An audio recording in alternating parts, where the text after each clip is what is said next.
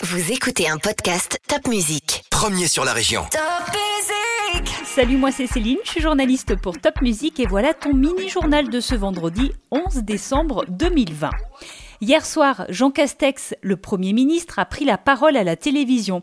Tu sais, régulièrement, lui ou le président de la République s'exprime au sujet de la crise sanitaire. Alors, mardi prochain, le 15 décembre, ça sera la fin du confinement. On n'aura plus besoin d'attestation en journée pour se déplacer. Par contre, il y aura un couvre-feu, ça veut dire qu'il faudra rester à la maison le soir entre 20h et 6h le matin. La seule exception de ce couvre-feu, ça sera le soir de Noël le 24 décembre. Mais attention, le 31 décembre, ça sera réveillon à la maison bien au chaud, puisqu'il y aura le couvre-feu dès 20h le 31 décembre. Autre annonce faite par le Premier ministre, les cinémas, les musées, les théâtres, les salles de sport resteront fermés jusqu'au 7 janvier. Si tu habites près de Strasbourg, tu as peut-être ressenti des petits séismes ces dernières semaines.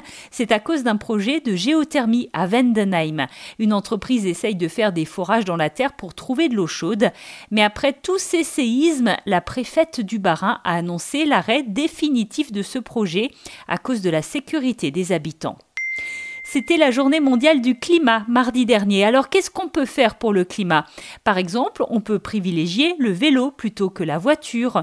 On peut aussi penser à éteindre la lumière quand on sort d'une pièce ou encore à imprimer moins de papier.